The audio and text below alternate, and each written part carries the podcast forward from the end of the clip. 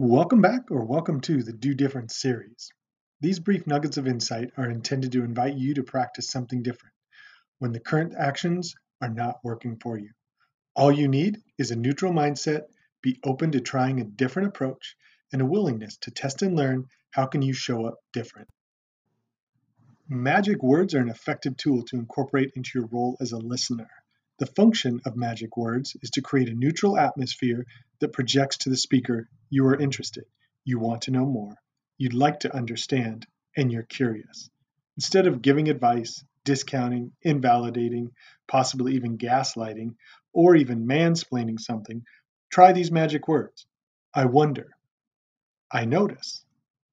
I'm curious. Help me understand. What am I missing? Tell me more. Clarify for me, and let me repeat what I heard. Do me a favor.